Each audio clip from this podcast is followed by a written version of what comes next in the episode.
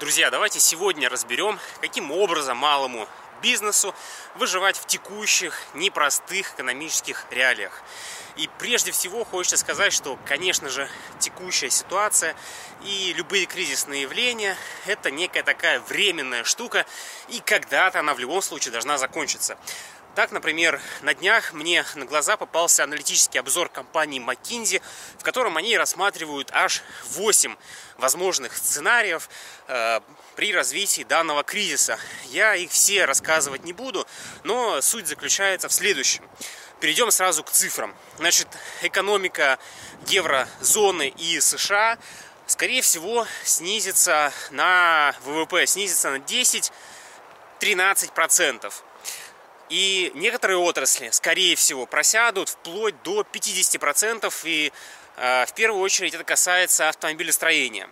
И вот у нас говорят в России о том, что наш ВВП снизится по итогам этого нерабочего месяца в районе 2%.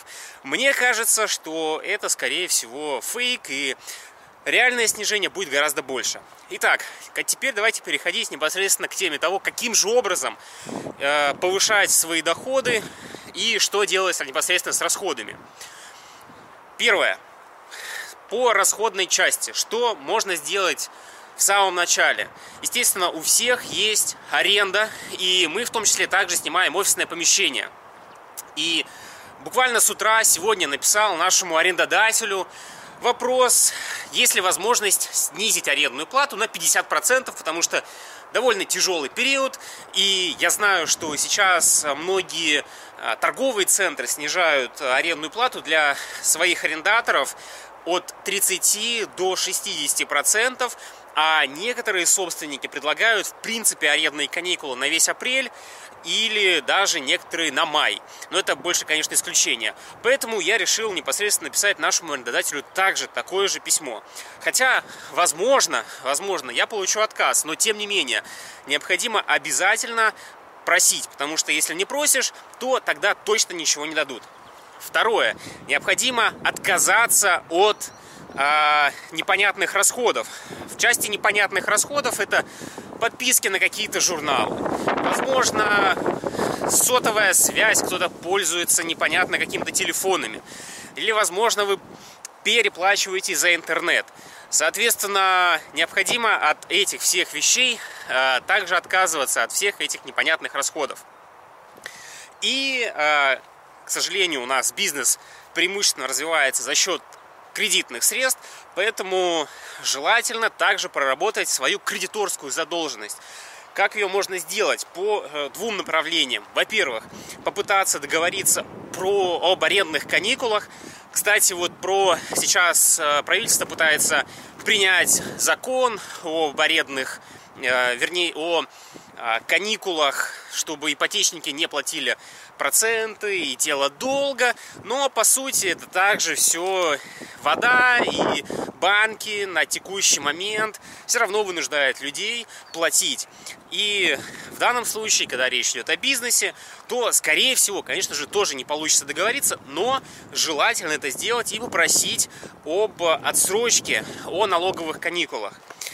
Соответственно, второй момент, если у вас все-таки есть кэш, и вы можете сразу погасить всю задолженность, то можно попробовать поработать со своим кредитором и попытаться, возможно, договориться оплатить сразу всю сумму, но с каким-то дисконтом. Например, сказать, что я готов сейчас сразу все покрыть, потому что тебе деньги точно нужны, но э, чтобы ты выдал мне какой-то дисконт.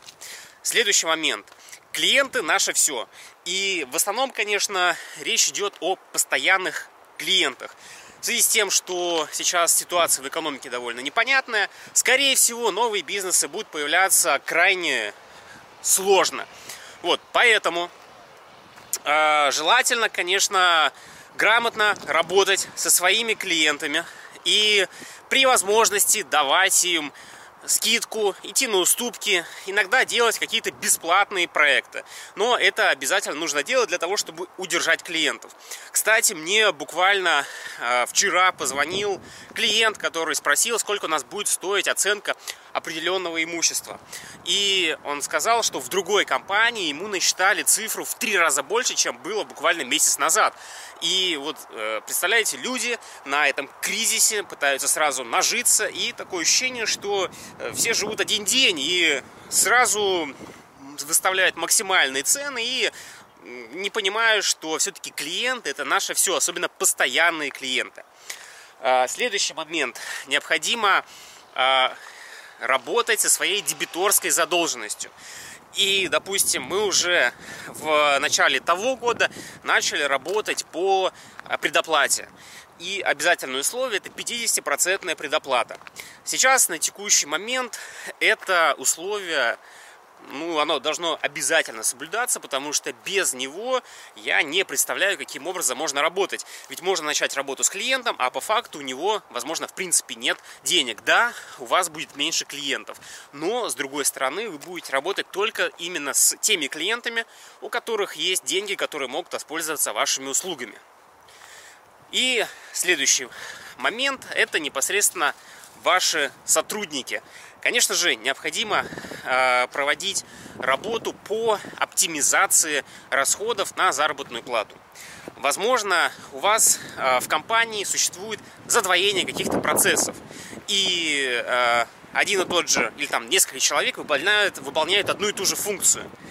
Или, может быть, кто-то выполняет такую задачу, которую можно отдать на аутсорс.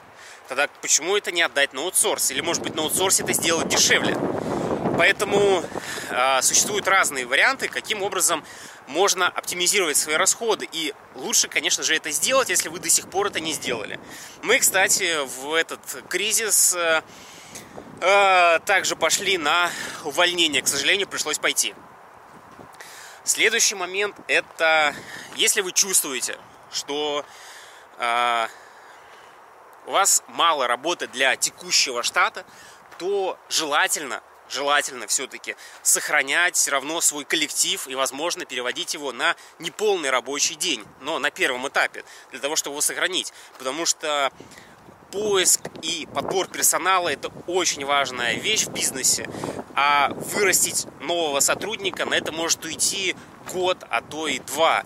Ну, у нас э, люди работают по несколько лет, и ну, у них достаточно большая уже э, компетенция в том, чем они занимаются. Соответственно, можно, конечно, одномоментно всех просто взять и уволить, но это совершенно не выход. И последний, самый важный момент, это, конечно же, мотивация. Я с ребятами постоянно общаюсь и говорю, что компания и ну, я в том числе, мы все заинтересованы, потому что компания это некая неодушевленная вещь, и у любой компании есть собственник компания заинтересована в развитии, и мы не сокращаем заработные платы. И хоть, допустим, на той неделе у нас вообще в принципе не было заявок и звонков, но нам есть чем заниматься, и мы рассмотрим любые идеи, любые проекты, которые там, ребята будут предлагать. И в принципе нам все интересно.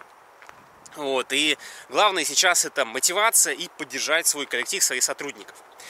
И последнее, напоследок, что я вижу сейчас. На той неделе, как я уже сказал, э, индекс самоизоляции по данным Яндекс.Карт был выше трех, там, по-моему, даже до трех и восьми иногда доходил э, в рабочее время, на улицах вообще было совершенно пустынно. Но на этой неделе, вот буквально с вчерашнего дня, народ постепенно как-то начал включаться в процесс и э, на улицах уже появились даже, во-первых, люди, во-вторых, такие уплотнения, еще не пробки, но уже достаточно трудно ехать. Поэтому я думаю, что, возможно, со следующей недели или максимум через неделю у нас уже что-то хорошее произойдет, потому что держать такой режим самоизоляции длительное время, ну, это убийство экономики. И все это прекрасно понимают. Итак, друзья, я надеюсь, что вы узнали новую полезную информацию из этого видео. Поэтому обязательно пишите комментарии, рассказывайте о том, как вы справляетесь э, с этим периодом самоизоляции, с периодом, когда ничего не работает. Э, если вам понравилось это видео, то, конечно же, ставьте лайк. И не забывайте подписываться на канал. И до новых встреч!